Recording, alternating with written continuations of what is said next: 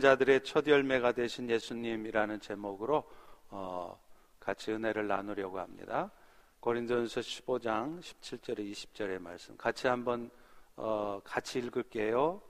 그리스도께서 다시 살아나신 일이 없으면 너희의 믿음도 헛되고 너희가 여전히 죄 가운데 있을 것이요 또한 그리스도 안에서 잠자는 자도 망하였으리니 만일 그리스도 안에서 우리가 바라는 것이 다만 이 세상의 삶뿐이면 모든 사람 가운데 우리가 더욱 불쌍한 자이리라.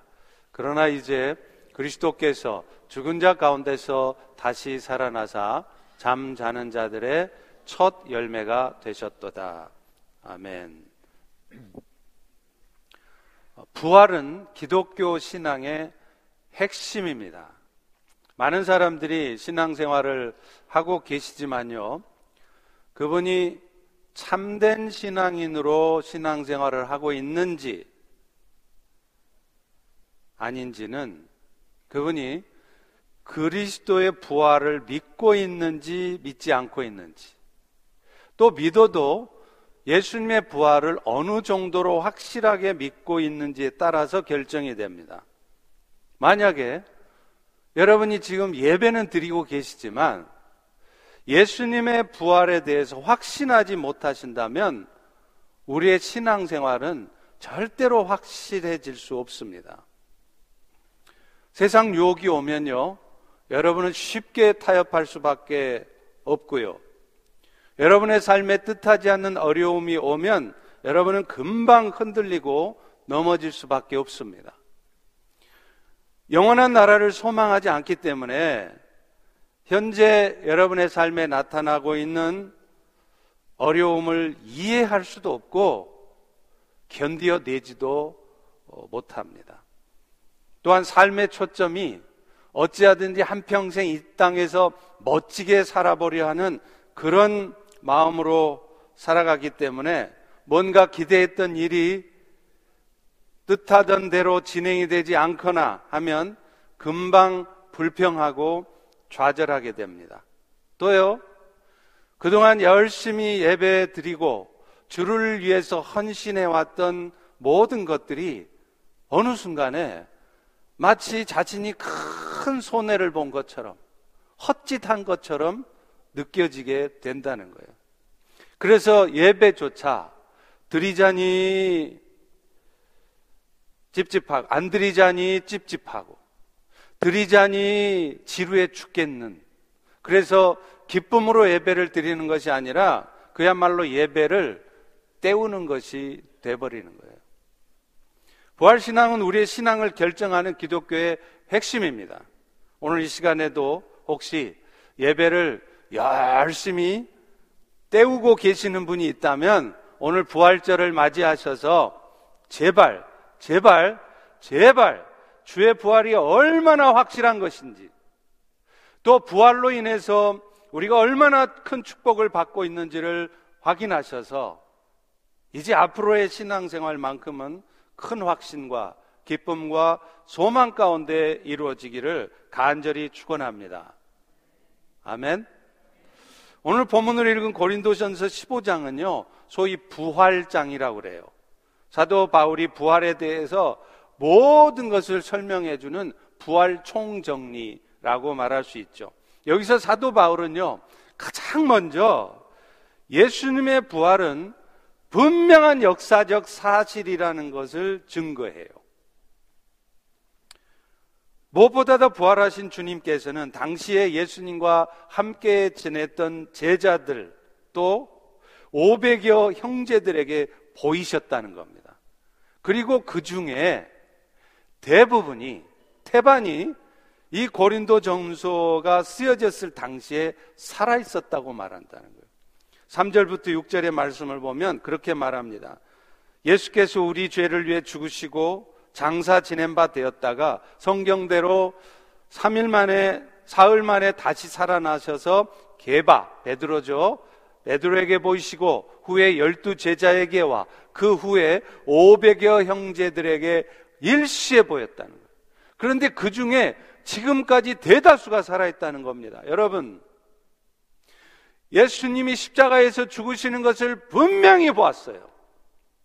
그런데 그 죽으신 예수가 사흘이 지난 다음에 다시 살아나서 돌아다니시는 것을 봤던 사람들이 대다수가 살아있다는데 여러분 성경이 말짱 가짜 거짓 이야기가 아닌 한 이것보다 더 확실한 증거가 어디 있습니까?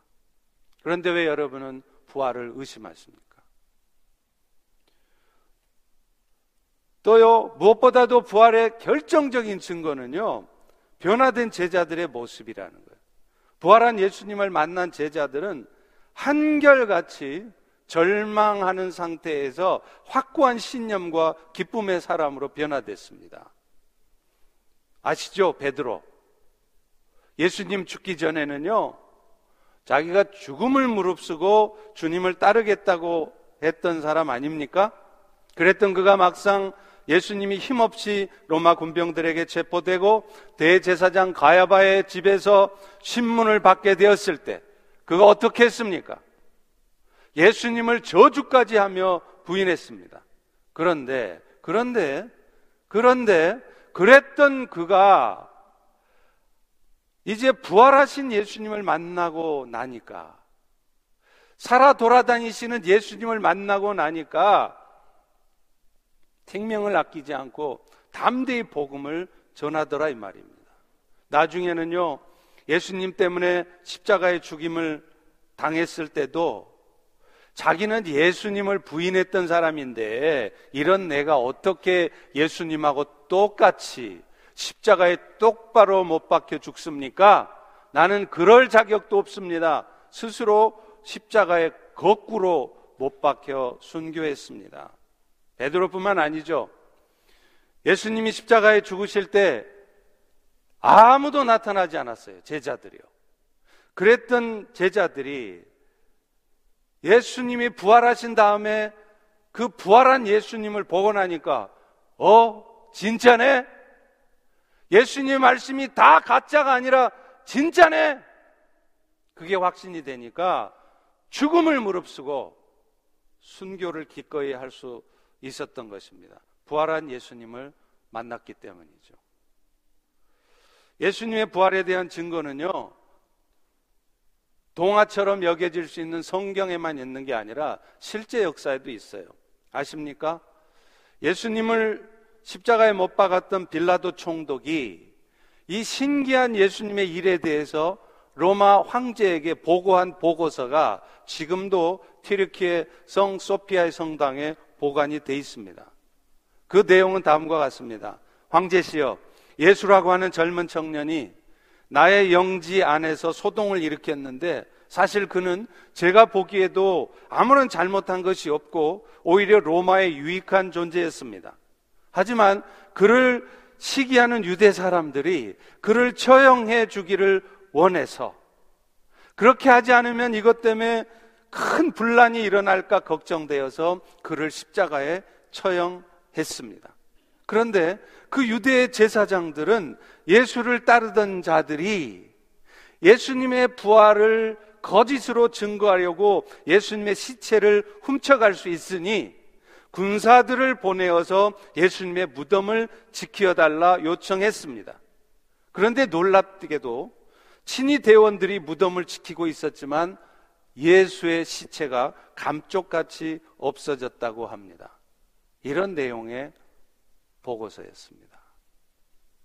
사실 이 빌라도의 보고서는 그 진위성에 약간의 논란이 있긴 합니다. 그러나 중요한 것은 예수님의 부활은 분명한 역사적 사실이라는 거예요. 그렇지 않다면 생각해 보십시오. 지난 수천 년의 기독교 역사에서 수많은 중, 순교자들은 어떻게 그 말도 안 되는 거짓을 믿고 생명을 바쳐 헌신한단 말입니까? 지금도 수십억의 크리스찬 중에는 IQ 150, 200에 가까운 뛰어난 사람들이, 천재 같은 사람들이 있는데 그들이 무엇 때문에 이 말도 안 되는 거짓 교리를 믿고 헌신한단 말입니까? 예수님의 부활은 분명한 역사적 사실인 것을 오늘 이 아침에 다시 한번 확신하실 수 있기를 축원합니다. 그렇다면 이제 이처럼 분명한 주님의 부활을 통해 우리는 무엇을 확인해야 할까요? 두 가지를 말씀드리고 싶습니다. 첫 번째로 예수님의 부활이 갖는 가장 중요한 의미는요.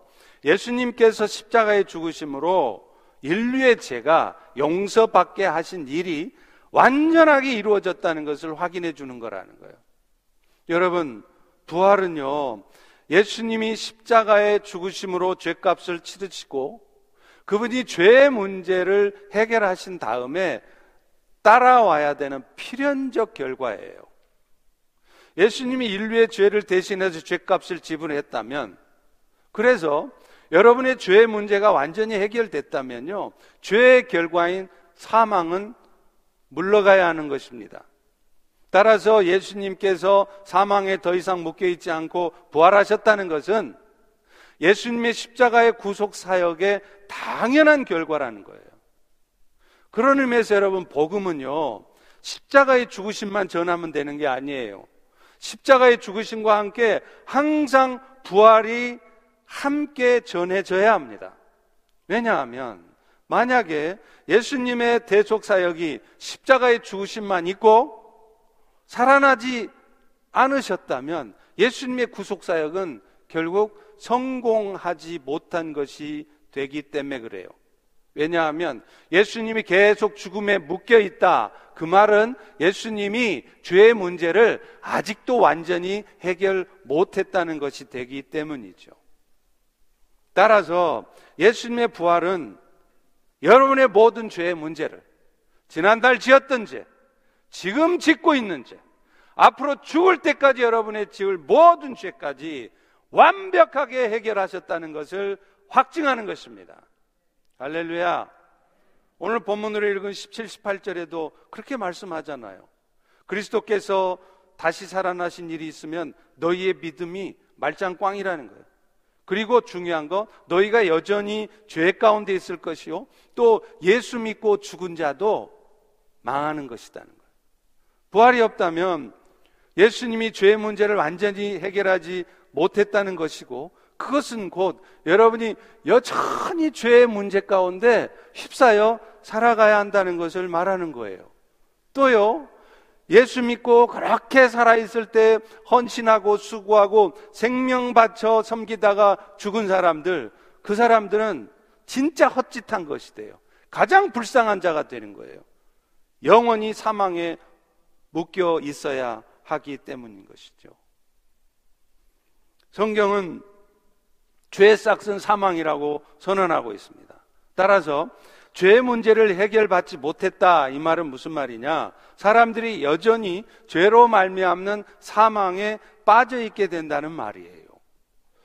여러분 성경에서 말하는 사망은요 그저 숨 넘어가는 육체적 죽음만을 의미하는 것이 아니라 영적인 죽음 플러스 육체적인 죽음 뒤에 죄로 말미암아 받게 될 영원한 형벌을 포함하는 거예요. 영적인 죽음이라는 것은 하나님의 생명을 잃어버려서 하나님과 단절된 상태로 살아가는 것을 말하는 것입니다. 그래서 여러분, 지금도 보세요. 여러분의 자식이 혹시 박사가 있습니까? 여러분의 형제가 아주 세상 지식이 많습니까? 그 사람들 세상 지식이 충만하고 박사여도요, 하나님을 알지 못해서 그들은 절대로 하나님을 아버지라고 부를 수가 없어요. 왜요? 그 안에 하나님의 생명이 없기 때문인 것이죠. 하나님을 알아보지 못하는 거예요. 따라서 그들은 하나님의 은혜가 아니라 결국은 자기 스스로의 한계적인 지혜와 능력으로 세상을 살아가야 됩니다. 그러니 그 세상 살이가 얼마나 염려스럽고 두렵겠어요. 맨날 염려하고, 맨날 두려워하고, 맨날 불평하고, 맨날 속상하는 삶을 살 수밖에 없죠. 실제로 보세요. 불과 하루 전이라도 오늘 지금 이 순간 여러분이 경험하고 있는 일을 상상이라도 할 수 있었습니까? 여러분 팬데믹 있기 전에 혹시 불과 한 달 전이라도 코로나 바이러스 때문에 전 세계가 이렇게 고통과 공포 가운데 그것도 몇 달 하다가 끝날 줄 알았는데 3년씩이나 될 것을 혹시 아신 분이 이 자리에 혹시 계세요? 제가 그런 분들에게 천만 불 드릴게요. 몇 달 전만 해도 건강하게 보였던 친구가 어느 날 갑자기 죽었다는 소식을 여러분 듣지 않습니까?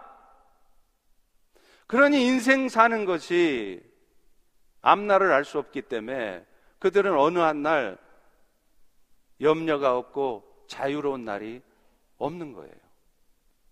그런데 아십니까? 이 모든 격정은요, 결국 하나님과 단절되어서 영적인 죽음 가운데 빠져 있는 인간이 자신의 한계적인 지혜로 자신의 능력을 인, 능력으로 인생을 살아가야 되기 때문에 겪을 수밖에 없는 일이라는 겁니다. 그런데요. 그런데요. 예수님께서 사망을 이기시고 부활하셨다는 것은 죄의 결과인 이런 고통으로부터 우리를 자유케 하셨다는 거예요. 그러므로 부활하신 주님을 의지하시면 여러분은 염려나 두려움 대신에 평강 가운데 살아갈 수 있는 것입니다. 물론 지금 우리 안에도 여전히 죄악된 본성은 있습니다. 그렇기 때문에 어느 누구도 이런 염려와 두려움과 불안한 마음으로부터 완벽하게 자유로울 수 있는 사람은 저를 포함해서 아무도 없습니다. 그러나, 그러나 여러분이 믿음으로 살면 살수록 부활하신 주님을 붙들면 붙들수록 이런 죽음의 증상들, 모든 종류의 이 염려와 두려움과 어둠과 불평으로부터 원망으로부터 자유로워질 수 있다는 것입니다. 할렐루야. 그래서 시편 73편 27절 28절에도 이런 말씀을 해요. 무릇 주를 멀리하는 자는 망하리니 지가 아무리 머리가 좋고 지가 아무리 세상 좋아 지식 많아도 주를 멀리하는 자면 결국 망한다는 거예요. 그런데 대신에 하나님께 가까이 함이 내게 복이라. 내가 주 여호와를 피난처로 삼아 살아갈 때 주의 모든 행적을 전파하리다. 죄의 결과 오는 인생의 문제들을 내 힘으로 해결해 보려는 가운데 주를 멀리하는 사람들. 혹여 여러분들 중에도 그러는 분 계신지 모르겠어요. 여러분 인생에 떨어진 문제 때문에 많이 힘들고 어려워서 그 모든 인생 문제를 여러분 스스로의 힘으로 이걸 해결해 보려고 죽을 똥살똥 아침부터 저녁까지 두 눈 부릅뜨고 열심히 최선을 다해서 살아가지만 대신에 여러분이 주를 멀리하고 계시다면 여러분 인생의 결국은 망한다는 거예요. 여러분 뜻대로 여러분 인생의 문제가 해결되지 않을 거라는 겁니다. 그러나 반대로요, 어떤 상황에서도 그 가지 주님만을 의지하고 주를 가까이 하는 자는 복을 받을 것이래요. 그래서 마침내 이 죽음의 증상에서 이 죽음의 증상인 두려움과 염려로부터 건져주신 주님의 일하심을 세상 가운데 간증하게 될 것이라고 말하는 것입니다. 할렐루야! 할렐루야! 여러분, 저의 얼굴을 보십시오. 얼마나 평안합니까? 동의가 안 되시는군요. 저라고 인생에 문제 없겠어요? 죽음이 두렵지 않겠어요? 자식 걱정 없겠어요? 다 있어요. 그럼에도 제가 평안을 누릴 수 있는 이유는 이 부활하신 주님으로 말미암아 하나님과 교통하며 내 삶의 모든 문제를 그 주님께 완벽하게 맡기기 때문인 것입니다. 저의 평강이 바울의 평강이 여러분 모두에게도 임하기를 축원합니다. 죄 문제를 해결하신 예수님을 찬양합니다.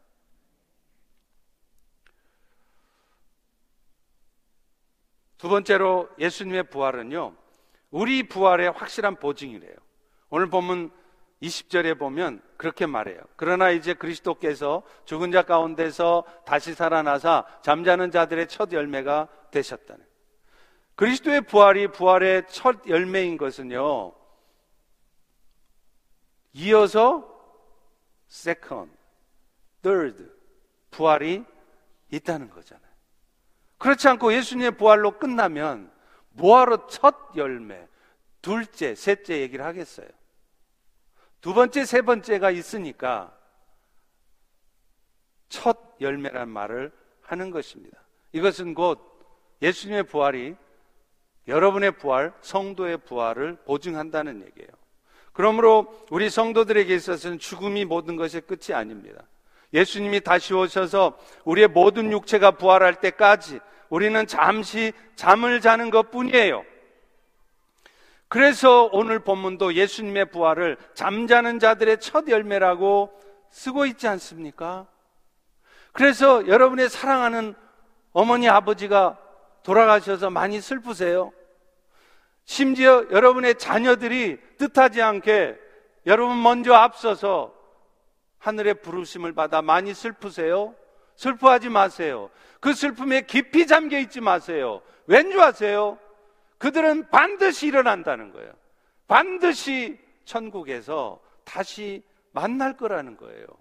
그러니 절망하지 마십시오. 지나치게 슬퍼하지 마십시오. 어둠에 계속 빠져 있지 마십시오.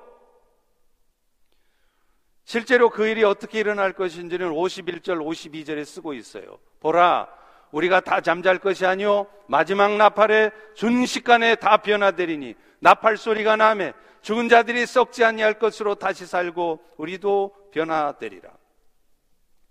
마지막 때 예수님이 세상에 다시 마실 때 나타나는 현상은요. 주의 오심을 알리는 나팔 소리에 모든 죽었던 육체가 다시 살아나게 된다는 것입니다. 그런데 우리가 부활할 때 육체는요, 이전의 육체와는 달라요. 우리의 부활은 욕된 것이 죽고 영광스러운 것으로 다시 사는 것이고 썩어져 없어질 육체로 사는 것이 아니라 주님의 영광스러운 형체로 부활하는 것이기 때문입니다. 할렐루야, 할렐루야. 사실 여러분, 아무리 건장한 사람도, 아무리 권세 많은 사람도 사망의 그림자만 봐도 움찔하게 돼 있어요. 여러분 잘 아시죠? 중국 최초의 통일 제국을 이루었던 진나라의 시황제. 그는 강력한 카리스마로 BC 221년에 춘추 전국 시대의 여러 나라를 최초로 통일한 왕이에요. 그래서 여러분 중국을 영어로 뭐라 그러죠? 차이나잖아요. 이 차이나가 진, 중말로 친이에요. 친. 치나에서 비롯된 것입니다. 그런데 그렇게 용맹스러웠던 시황제가 가장 두려워한 것이 있었으니 죽음이었다는 겁니다. 그래서 그는 불로 장생설을 믿고 늙지 않게 한다는 신선초를 찾으러 동방에 끝인 우리 조선 땅에도 사람을 보냈었어요. 그래서 여러분 제주도의 서귀포가 서귀포의 뜻이 뭔지 아세요? 이 진시황이 불로초 찾으러 보냈던 사람이 못 찾고 서쪽으로 다시 빠꾸해서 돌아갔다 해서 서귀포예요. 진짜예요. 지어낸 얘기 아니에요. 네. 웃으시네. 제주도 꼭 가보세요. 서귀포의 유래 꼭 읽어보세요. 그런데 그 용맹스러웠던 시황제조차 겁먹게 만들었던 사망이 우리 그리스도인들 앞에서는 힘을 못 쓴다 이 말이에요. 제 앞에서는 사망이 힘을 못 써요. 암이 아무리 저를 위협해도 제 앞에서는 힘을 못 씁니다. 부활의 축복을 주시는 주님을 굳게 믿을 때 여러분 역시도 바울처럼 죽음을 두려워하지 않으며 사망을 이겨낼 수 있는 거예요. 55절에 보십시오. 사망아 너의 승리가 어디 있느냐? 사망아 네가 쏘는 것이 어디 있냐? 누구든 사망이 자기 앞에 오면 아이고 사망님 어째 나한테 오셨답니까? 할 일도 없이 100살까지 살고 계시는 옆집 할머니한테 나 가시지. 그런데 부활의 주님을 붙드는 자들은요. 사망을 향해서도 당당하게 외칠 수 있어요. 사망아, 네가 이기는 것이 어디 있느냐? 사망한테 감히 말을 놓는 거예요. 사실 사람들은 기도를 해도요, 살려달라 기도해요. 흥하게 해달라고 기도하잖아요. 그렇잖아요. 그런 기도가 나쁘다거나 잘못됐다는 거 아닙니다. 그러나 아시다시피 바울의 기도는 달랐어요. 빌립보스 1장 20절에 보세요. 지금도 전과 같이 온전히 담대해서 살든지 죽든지래요. 내 몸에서 그리스도가 존귀하게 되기를 원한다는 거예요. 그는 오직 그리스도만 존귀하게 될 수 있다면 자기 안 살아도 된대요. 죽어도 좋대요. 망해도 좋대요. 이유가 뭡니까? 부활에 대한 분명한 확신. 이 땅의 제 삶이 전부가 아니라는 분명한 믿음 때문이었습니다. 그래서 그는 지금 죽어도 여한이 없고 지금 내 비즈니스가 망해도 하나도 걱정스럽거나 슬프지 않다는 것입니다. 사랑하는 성도 여러분, 부활하신 주님은 우리 부활의 보증이 되셨습니다.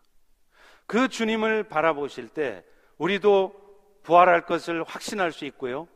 그럴 때 비로소 우리는 죽음을 두려워하면서 일생을 사탄에게 종노릇하는 삶에서 벗어날 수 있습니다.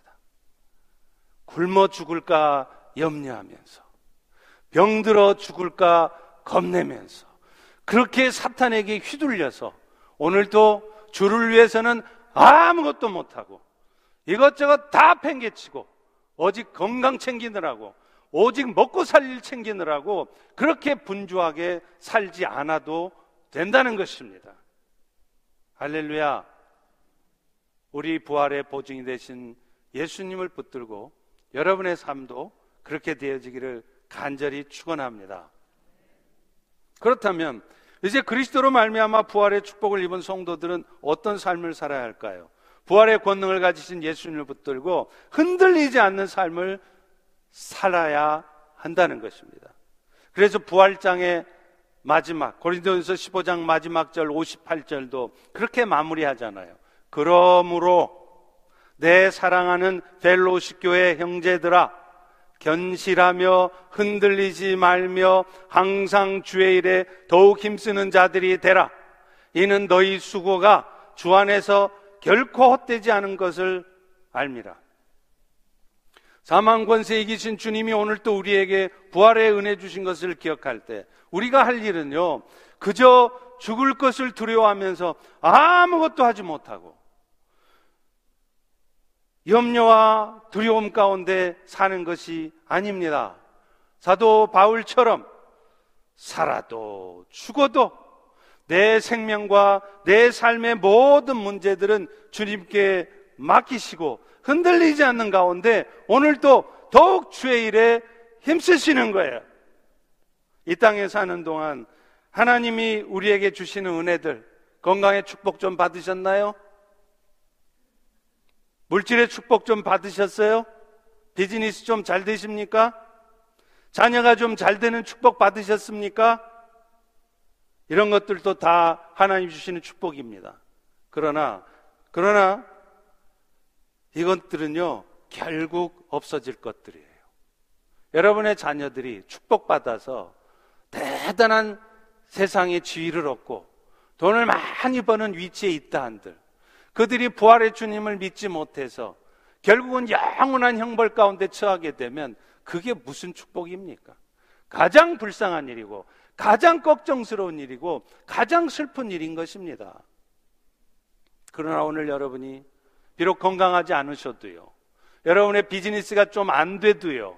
여러분이 살기가 좀 퍽퍽해도요. 그래도 부활의 주님에 대한 분명한 확신이 있어서 나는 죽어도 천국이라는 믿음 가운데 살아갈 수 있었다면 그것보다 더한 축복은 없는 것입니다. 그러므로 오늘 또 부활의 권능을 가지신 주님을 다시 한번 붙드시기 바랍니다. 여러분 어떤 삶의 문제들도 초월하셔서 이제 주의 일에 힘써 보시기 바랍니다. 또 그것을 위해서 어려울수록 힘들수록 젖어 있지 마시고 어둠에 빠져 있지 마시고 물러나 있지 마시고 주님께 더 가까이 가시기 바랍니다. 그래서 여러분들의 입술로 내가 이런 어려움이 있었지만 내가 이런 어려운 환경에 있었지만 내가 부활의 권능을 가지신 예수님을 붙들고 주님을 더 가까이 했더니 더 주님과 가까이 갔더니 주님이 나에게 이런 놀라운 일들을 이루셨습니다 하고 바로 이 자리에 서셔서 주의 행적을 간증하시라 이 말입니다. 할렐루야. 말씀을 맺겠습니다. 어제 아침에 고난주간 마지막 토요일 아침 인도에서 미전도 종족 선교를 하시다가 지금은 회교권의 난민 디아스포라 선교를 하고 계시는 안강희 선교사님의 말씀을 들었어요. 여러분 지난 고난 주간 특별 새벽 기도에 참여하지 못하신 분들 여러분 큰 손해 보신 겁니다. 이제라도 집에 가셔서 월화수목금토 하루도 빠지지 마시고 다 말씀 꼭 들어보세요. 특별히 어제 우리 안강희 성기사님 메시지 듣고 저도 참여했던 모든 분들도 정말 많은 도전을 받았어요. 부활의 권능을 가지신 예수님을 붙드니까 죽으면 죽으리라가 나오는 거예요. 사람들은 레바논에 단기 성교 가라 해도 아이고 그쪽 지역이 좀 불안한 지역인데요. 위험해서 못 가겠어요. 한 명도 지원을 안 해요. 그러나 이 사람들은요. 죽으면 죽으리라. 생명의 주인이 하나님이신데 내가 무엇이 두렵겠습니까? 그래서 담대하게 복음을 전했습니다. 그러니까 병든 자가 병이 났고요. 귀신들이 쫓겨가는 거예요. 그 결과 예수 믿는 사람들을 잡아가두고 핍박했던 경찰들이 예수를 믿고요. 교회를 세우는 사역자가 되고요. 도저히 그 지역에는 교회가 설 수 없는 지역에 교회가 세워지게 되었습니다. 저는 그분들의 삶의 이야기를 들으면서 제 자신이 여러분들이 겪고 있다고 하는 그런 삶의 문제가 어쩌면 굉장히 하찮은 일일 수도 있다는 생각이 들었습니다. 물론 여러분의 삶의 문제들을 가벼이 보는 거 아닙니다. 그러나 그들이 생명을 바쳐서 목숨이 왔다 갔다 하는 그런 상황에서도 가서 복음을 전하고 교회를 세우는 일만큼 그렇게 위험하고 힘들고 어려운 일입니까? 우리 자신들이 겪고 있는 인생의 문제들이 그저 불평하고 여러분이 좌절하고 있는 모습들이 많이 부끄러웠어요. 여러분 이제 우리도 부활의 권능을 가지신 주님을 붙들고 바울처럼 살아도 주를 위해서 살고 죽어도 주를 위해서 죽나니 나는 사나 죽으나 주의 것입니다. 이런 고백할 수 있기를 소망합니다. 소망합니다. 부활하신 주님을 찬양합니다. 기도하겠습니다. 할렐루야 아버지 하나님 예수님의 부활을 찬양합니다. 부활하신 예수님을 통하여 우리의 죄의 모든 문제가 해결되어지게 하시고 우리도 죽어도 다시 살 것이며 영원한 천국에서 살아가게 될 것임을 기억할 때, 오 주님, 죽음을 두려워하지 않게 하시고, 또 이미 죽은 자들에 대해서 지나치게 슬퍼하지 않게 도와주시고, 믿음 없는 자처럼 세상의 일에 휘둘려서 살아가지 않고, 사나 죽으나 나는 주의 것이다 고백하며 주의 일에 힘쓸 수 있는 우리 모두가 되게 도와 주시옵소서. 예수님의 이름으로 기도합니다. 아멘.